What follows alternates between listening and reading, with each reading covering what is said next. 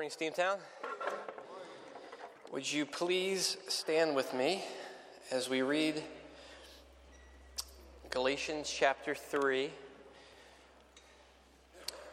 We'll be reading from verse 22 to 25.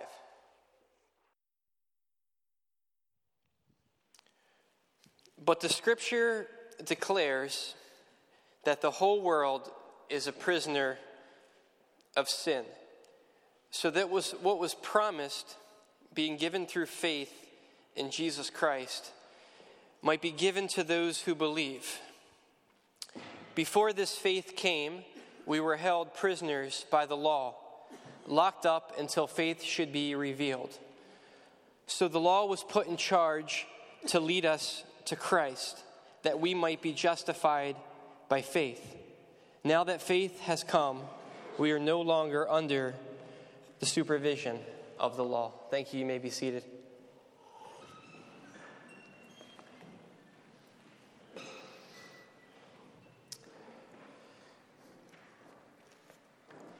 Promises.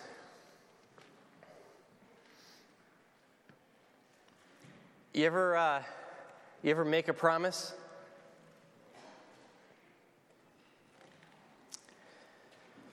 I've, I've made promises like, like today, I promise I'm going to keep this, this sermon short. You ever break promises? I've never done that. Have you ever made a promise you did not keep? In other words, a, a declaration or assurance that one will do a particular thing or that a particular thing will happen. Ever ever break a promise like uh, like that guy? Homer, the kids, you promised to take us to the lake. I promise you kids lots of things. That's what makes me such a good father. Lisa says, Actually, Dad, keeping promises would make you a good father. Homer replies, No, no, no, no. That would make me a great father. I mean, we've all made promises we didn't keep. Like, my goal for 2020 is to accomplish the goals of 2019, which I should have done in 2018 because I promised them in 2017 and planned them in 2016. You just look around, it's like broken promises everywhere. I promise I, I'll, I'll, I'll text you back as soon as I can. I promise I'll do everything I can to make you happy. I promise that I'll share my food with me with you. Like, look, that's that's never going to happen in our marriage. I'm not sharing my food. You know, like if you want a Whopper, Kelly, get a Whopper. I'm not splitting the Whopper in in half. Broken promises everywhere. Would you agree with that premise. Now, now at this point, you're probably thinking, oh, Dennis is a pastor. He's got God's word open. At this point, you're probably thinking, I'm going to say something to this effect. But, but God is nothing like that. God never breaks a single promises. His promises are 100%. We get sick, we get the flu, we get tired, we get flat tires, we make excuses, we get distracted, we forget, we break promises, but God never breaks a single promise. Unlike humans, God never changes in his person, he never changes in his character. We change our minds, we get more information, our situation changes, but God doesn't decide to do something and then a thousand years later be like, oh, that was a bad decision. I guarantee you that's what you probably think I'm going to say, and I just said it, but let me take it a step further. If that's true, and it is, that God never breaks a single promise. How can I, how can you, how can we claim God's unchanging, amazing, awesome promises in our lives. I mean, check out Galatians chapter 3 and verse 15. If you haven't already turned there, please turn to Galatians chapter 3. It's page 944 in the church Bible. Check, check out Galatians 3, starting in verse 15. The writer starts off here that God's promises are unchanging. Check it out. The Apostle Paul says, Brothers and sisters. Now, now if you go back to verse 1, Galatians 3 and verse 1, how does he, how, how does he refer to the church of Galatia? He says, You foolish Galatians. 14 verses later, he kind of softens a little bit. He's like, All right, I've called you foolish. Now I'm referring to you as brothers and sisters. These, these are terms of endearment. The Apostle Paul here says, Let me remind you of something. Well, what do you want to remind us of, Paul? Let me remind you of how a legal promise works in everyday life.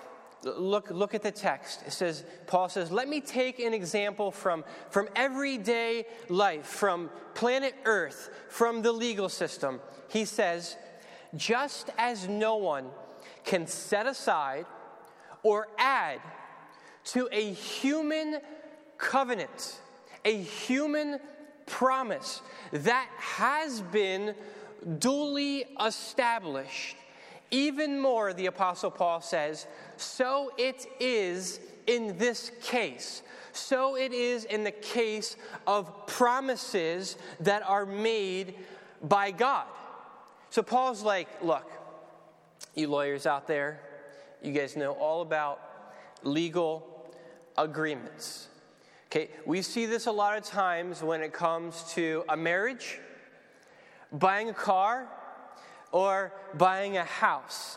Paul's like, consider those type of legal agreements.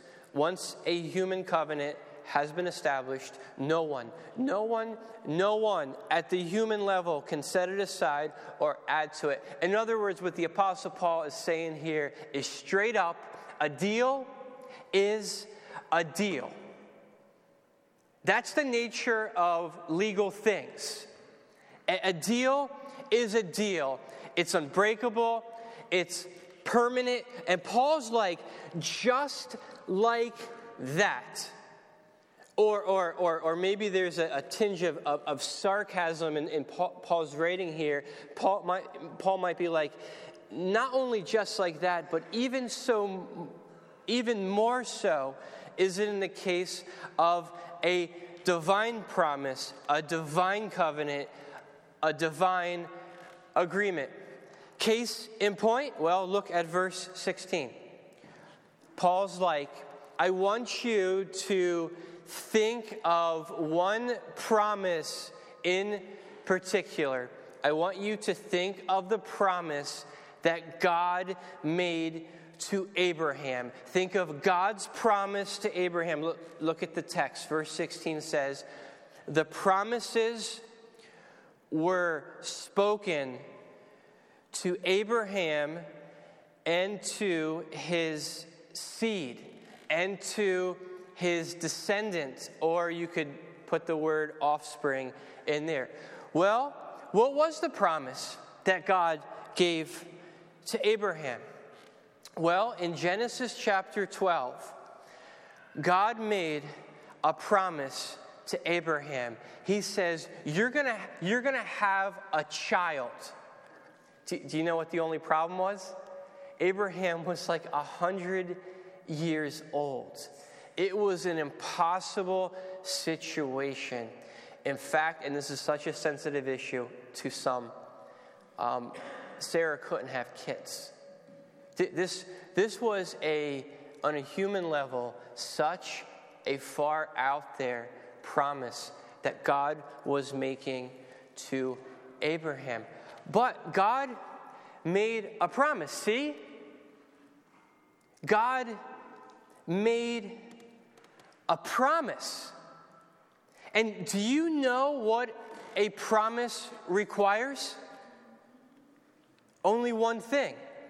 A promise requires faith.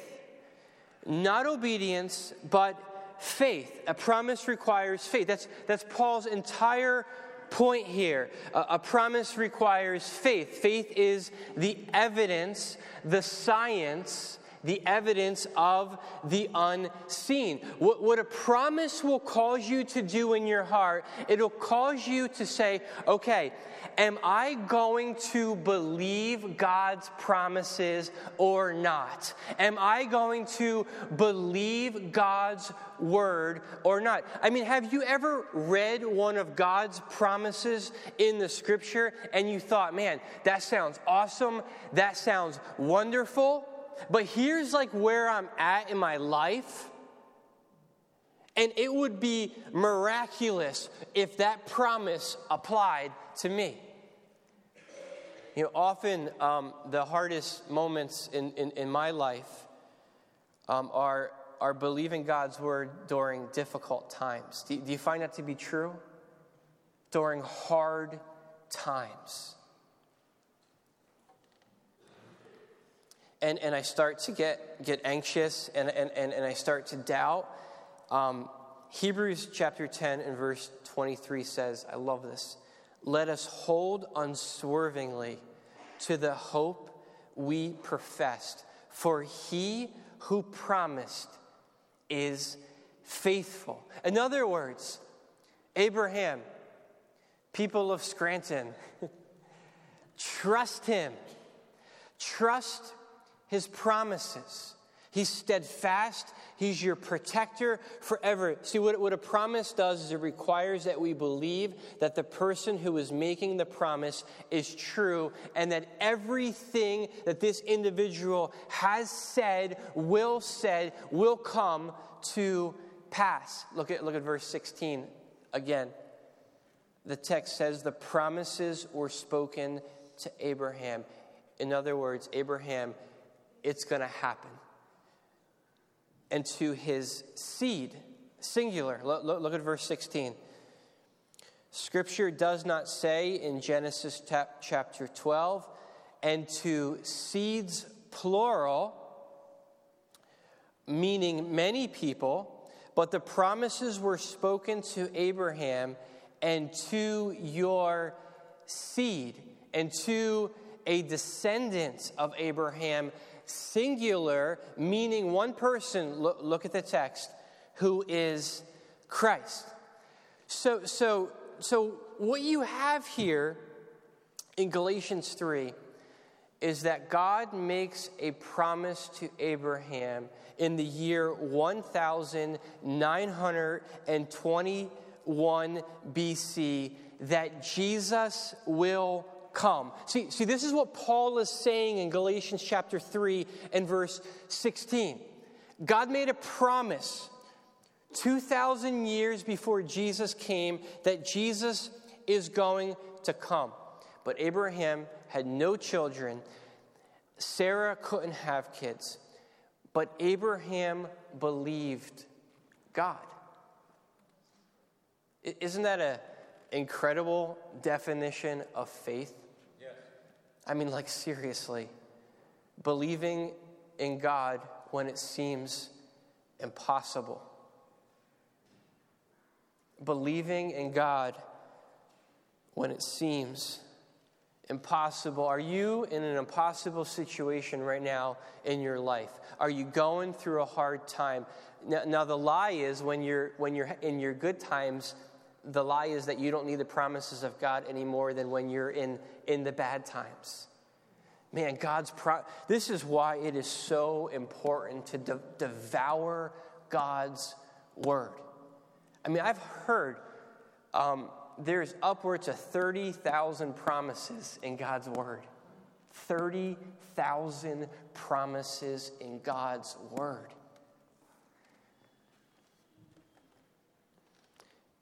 Abraham's like, look, God made a promise. It seemed impossible. Jesus ultimately came. God's promises can't be broken. The Apostle Paul says in verse 16 that Jesus was the ultimate singular fulfillment of the promise. The Apostle Paul says that Jesus was the ultimate singular descendant of Abraham. I mean, this promise was so epic in, in, in the Old Testament scriptures before Christ came. It was so longed for and so epic. I mean, think of how the New Testament starts. What is the very first verse in the Gospel of Matthew? You can just see the, the angelic choir just singing this and announcing this. This is the genealogy of God's promise the Messiah, the son of who? David, the son of Abraham. He's the ultimate singular descendant of Abraham. God made a promise in Genesis chapter 3 and verse 15 that Jesus would come. God made a promise in Genesis. Isn't the scriptures amazing? I mean, seriously. God made a promise in Genesis chapter 12 to bring salvation not through many people, but through one descendant of Abraham, Jesus Christ. And do you know ultimately what that promise required on Abraham's part and what that promise required on the people of Israel? One thing faith. That's Paul's entire point. If you back up in Galatians chapter 3 and verse 6, it says, quote, is a quote from Genesis chapter 15 and verse 6 Abraham believed God, believed the promise, and it was credited to him as righteousness. See, a promise requires faith. So take one of the 30,000 promises in God's word. One of four things will happen when we interact with a promise of God. You know, there's been um, times in my life where I needed God's presence. You know, theologically, I know that this is a goofy word, but I know that God is omnipresent. I know that God is everywhere, that He is not in creation, He is separate from creation, but very active and involved in every one of our lives. I know that. But when you experience hard times, one of four things, are you going through some hard times? One of four things will happen when you interact with a clear promise of God's word. Either your heart will be filled with fear, like, like I'm, not, I'm not trusting God right now. Okay, that, that's what fear is. Or your heart will be filled with futility, which is doubt. Like, I know this is a promise in God's word, but I'm starting to doubt you right now. Or your heart will be filled with flesh, which is works. And, you know, maybe I'm not doing enough for God. Maybe I need to do more for God. Maybe He'll love me more if I do more for Him. Fear, futility, flesh, or faith which is that moment where you say, you know what, God, I'm going to trade my fear, I'm going to trade my futility, I'm going to trade my flesh, and I'm going to totally trust in the promises of God. I cannot think of a better scripture, cannot think of a better scripture um, where there is a clear promise than John chapter 3 and verse 16. If I knew of a clearer scripture, I'd bring it before you. What I want to do for one second is I want you to think about the promise of John chapter 3 and verse 16. And I want you to take it a step further. I want you to think about what it requires of you. What is our response to one of the clearest promises in God's Word? And it never gets old for the unbeliever, and it never gets old for the believer. Believer, you want to live free. Unbeliever, you want to be set free. I want you to interact with this promise in John chapter 3 and verse 16 and what it requires. I'm, I'm going to read it. God's word says, For God so loved the world that he gave his one and only Son.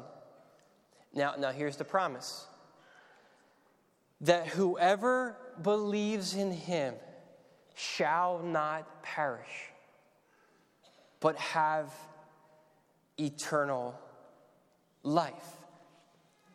Do, do, you, do you want eternal life? In John chapter 3 and verse 16, you have the promise of heaven. And according to the text, according to God's word, according to every translation that exists of God's word in the entire world, according to the text, what is required to initiate the promise on the human heart? Is it fear? Is it futility? Is it works the flesh? According to this passage of Scripture, it's not fear, it's not futility, it's not self effort, it's not obedience, it's not works, but it is faith. Believe.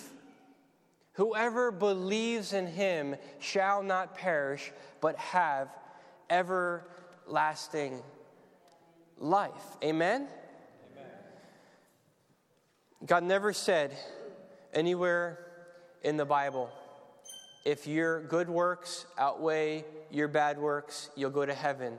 If your bad works outweigh your good works, you'll go to hell. You cannot find that anywhere in God's word. That is what's called man made stuff. God has only one plan of salvation. See, this is Paul's entire point in Galatians 3. There's, there's one gospel, and we've got to get the gospel right. It's always by promise, it's always by grace. And God's promises and God's grace are to be received through faith. See, that's the good news of Jesus. You don't have to rely on your flesh. You don't have to rely on futility or fear, but you simply put your entire belief and faith in Jesus Christ, and He will wash all of your sins away. This is what sets Christianity apart from every world religion. All other religions are at some level still law based. Promise, grace, faith, Christ. Getting the gospel right. The Apostle Paul says the promises were spoken to Abraham and to his seed, who is Christ. Look at verse 17. Paul says there's these false teachers that want to add to the simplicity of Jesus. You think you're saved by Jesus plus self effort. You think you're saved by Jesus plus the works of the law. The Apostle Paul here says, I want to take my argument all the way. Check out verse 17. This is awesome. He says, What I mean is this God made a promise to Abraham in 1921 BC, roughly. That's Galatians 3 and verse 16. And the law, do you see it in verse 17? The law, which you think saves you, the Ten Commandments, which you think saves you, circumcision, which you think saves you wasn't even introduced in the form of law until 430 years later, in 1491 BC. These things that you think save you weren't even introduced weren't even on the scene until 430 years later after God made the promise to Abraham by faith. Even more, Paul says in verse 17 the law look, look, look at the text. Does not set aside the covenant previously established by God and thus do away with the promise. For, verse 18, if the inheritance depends on the law, which it doesn't, but if the inheritance depends on the law, then it no longer depends on faith, but obedience.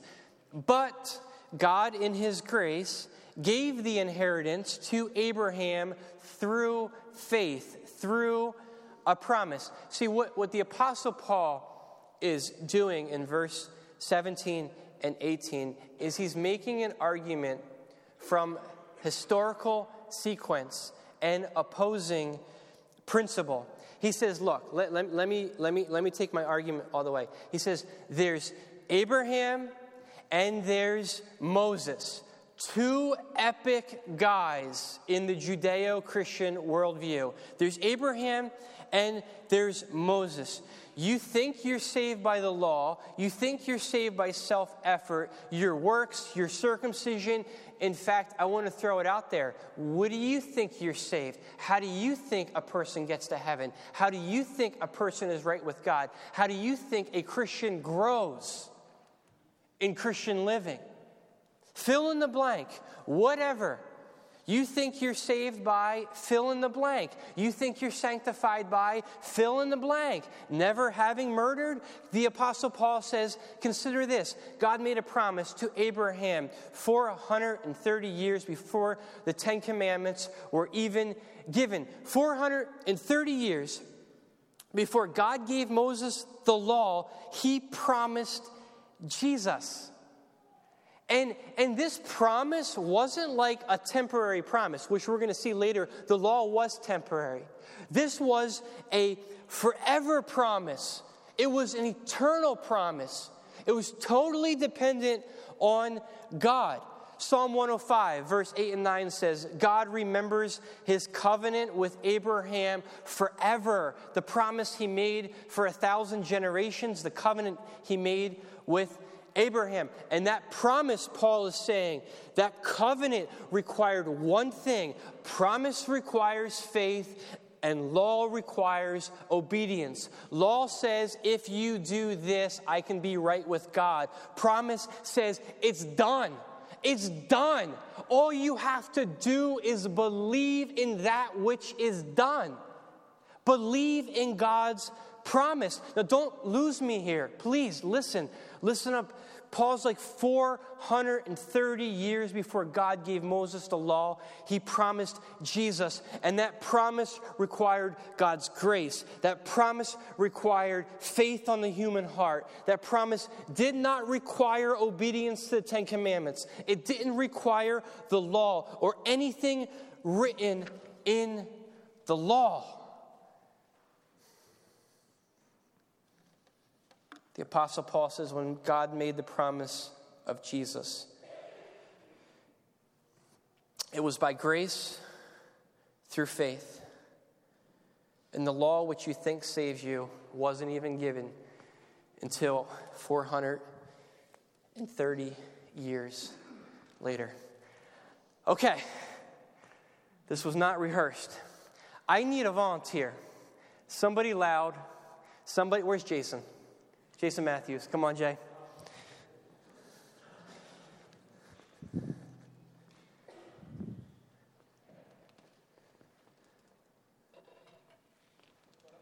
Hurry up, hurry up. We don't have all day. I got the flu. All right. I coughed on that microphone.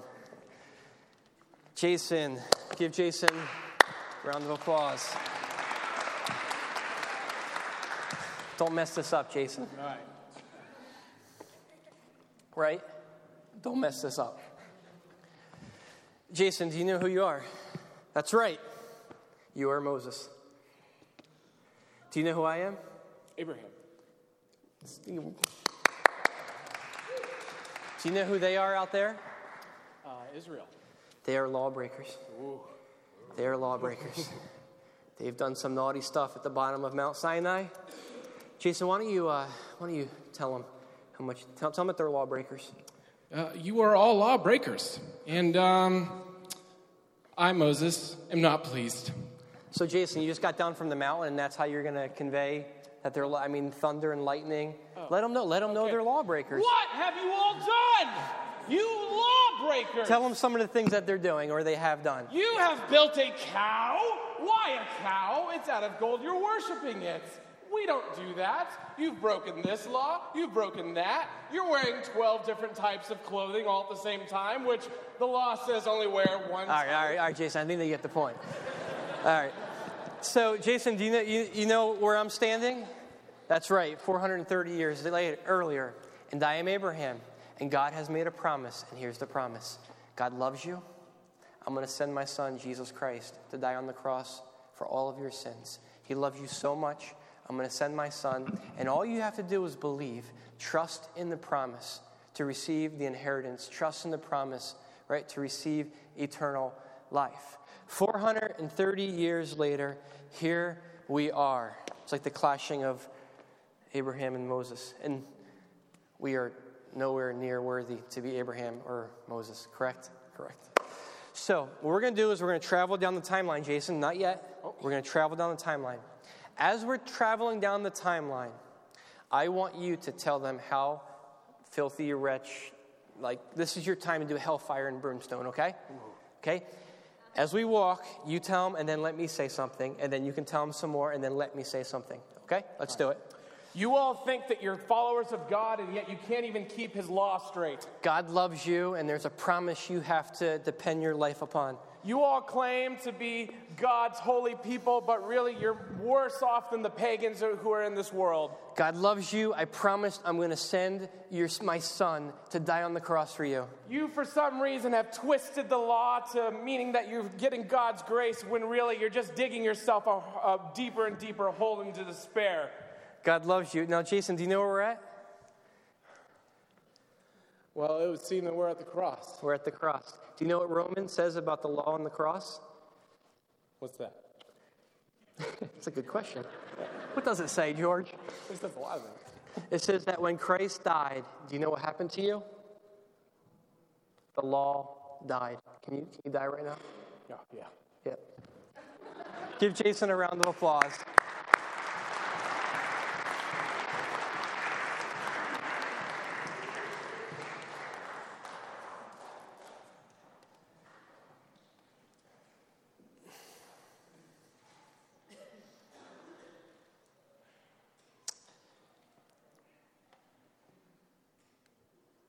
For if the inheritance depends on the law, which it doesn't, then it no longer depends on a promise, but God in His grace gave it to Abraham through a promise.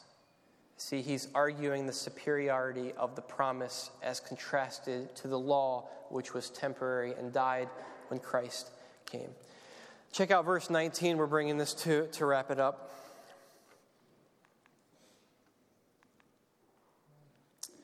This is the logical question. Excuse me one second. The Apostle Paul says, Well, if we're not saved by the law, if we're not saved by the commandments, check, check out this question. Why then was the law given at all? And the Apostle Paul says it was added because of transgressions. It was added to show us our sin, to show us how to live, to show us our desperate need of a Savior. What, what the Apostle Paul is saying here is look, look, all the law can do, as Jason demonstrated, is to point the finger. That, that's all the law can do is, is say, sinner, sinner, sinner. That, that, that's what the law accomplishes according to the Apostle Paul. We should never look at the Ten Commandments and conclude, oh, I'm a good person. I'm a pretty good person. I don't commit adultery. I don't murder. The Apostle Paul's like, no, no, no, no, no, no, no, no, no, no, no. Do you understand the purpose of the law? It was added because of transgression to show us our sin, to cause us to rely on the promise of Jesus until, no, until, I, I underlined it, until the seed to whom the promise referred had come. The law was given through angels and entrusted to a mediator. on Mount Sinai. See, see the Apostle Paul is, is like, listen, the law is not evil, it's not bad. The law is good, it has, it has a purpose, it gives us the vision of the glory of God. And when you really think about our, our Lord and Savior Jesus, like he, he fulfilled the entire law perfectly and sinlessly. I mean, take any rule in the law. I don't care. Thou shalt not lie. Thou shalt not steal. Thou shalt not commit adultery. Thou shalt not murder. If you're like, um, want to rely on, on the words of Jesus, I mean, there's so many of them. He's like, look, you, you heard it said, thou shalt not um, murder, but, but the root of murder is, is hatred. And if you've ever experienced hatred on, on your heart, you've committed murder. He's like, take adultery. He's like, you think you're so righteous because you haven't committed adultery? Well, take it down to lust. Who here is not guilty? Take any rule. Don't spill coffee in church. I don't care what rule you take. Here's what the Apostle Paul says Take any rule, here's what the law can do, and here's what the law can't do. The law can show us how to live our lives, the law can show us our sin, it can show us our desperate need for a Savior. But here's what the law cannot do. You got to hear this it can't change our heart's condition. Like cancer. If I get cancer, God forbid, some of you have gotten news of cancer. Some of you have loved ones that have gotten news for, of, of, of that your loved one has gotten cancer. If I get cancer, the cancer test can't save you. The cancer test can't cure you. All the test can do is reveal that you and I desperately need a cure. The, the Apostle Paul says, likewise, the law can't save us, the law can't cure us. The law simply reveals that you and I are in desperate need of a cure. And the Apostle Paul says, This is why, Church of Galatia, this is why, Church of Scranton, our faith has to be built on a promise. This is why our faith has to be built on Jesus, because He's the cure. The law simply reveals our desperate condition, but He's the cure. And we're called to trust in God's promise. Matthew chapter 24 and verse 35 says, Heaven and earth will pass away, but my words will never pass away. Trust me. Psalm 119 and verse 50, 50 says, Your promises revives me. It comforts me in all of my troubles. God's like, the Apostle Paul's like, the Holy Spirit's like, everybody is like trust God's promises. Stand firm on his promises. Let God's promises shine on all of our problems. Let his promises shine on all of our problems. Seize God's promises fearlessly. Spurgeon once said God's promises are longer than life, broader than sin, deeper than the grave, and higher than the clouds. Church, we must continue to hold firm to our declaration of faith. Hope comes. Are you looking for hope? It comes by believing and trusting in the promise, promises of God. The one who made the promise is faithful. Now I'm going to wrap this up with a question. If I get cancer, stage one, stage two, stage three, stage four, if I get cancer and you have the cure, what is the kindest and most loving and most compassionate thing you can do in my life?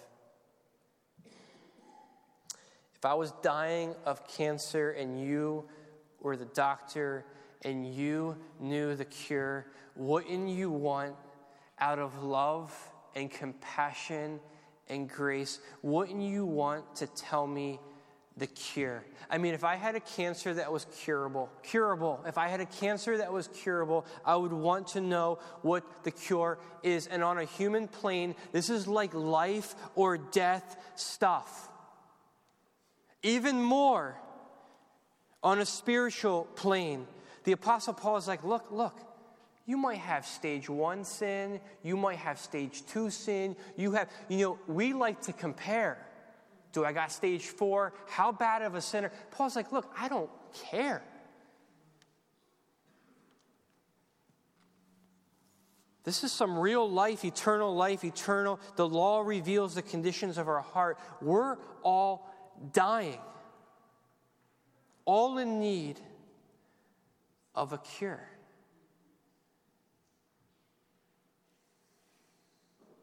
The most loving, compassionate thing that you can do in my life is to tell me that and give me an opportunity to either reject it or accept it. Believer, out of our love for Jesus, knowing that that is the motivation of everything we do in Christian living. Where are we with sharing the cure of Jesus with a lost and helpless world? When was the last time motivated not by guilt, not by works, not by flesh, not by futility? How passionate are we about the cure and the eternal hope for this world is our Savior, Jesus Christ?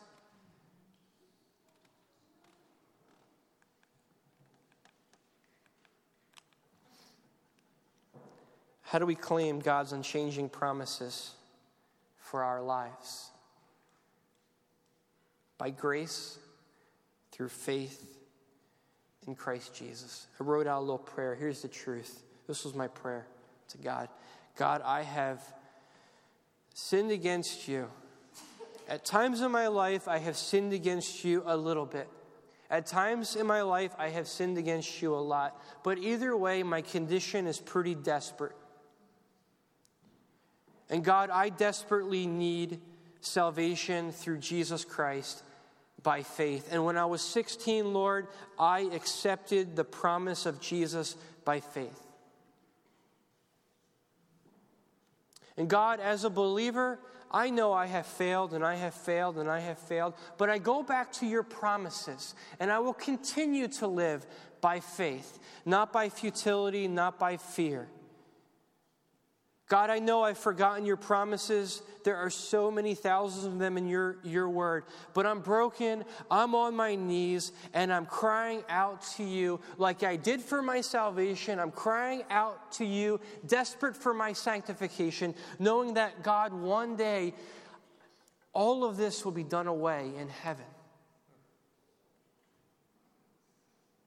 Right now, God, I am trading fear and flesh and futility for faith in Jesus for my salvation. And Lord, if you, by your grace, have revealed your promise to me, revealed Jesus to me, and I've accepted that, that by faith, Lord, give me a heart that wants to share that God, give me a heart. Let me, let, where my faith becomes real, where I want to share that. And I'm not going to live in fear and I'm not going to live in futility, but I'm going to trust you, God, as I've trusted you when I was 16 and I accepted you as my Savior. Because John chapter 1 and verse 17 says, For the law was given through Moses, grace and truth came through Jesus Christ. Thank you, God, for the law. And even more, thank you for the cure, because the law glorifies God's grace, exposing our need of it and satisfying it through Jesus. Next week, guys, we'll pick up in the passage where we left off. Let us pray.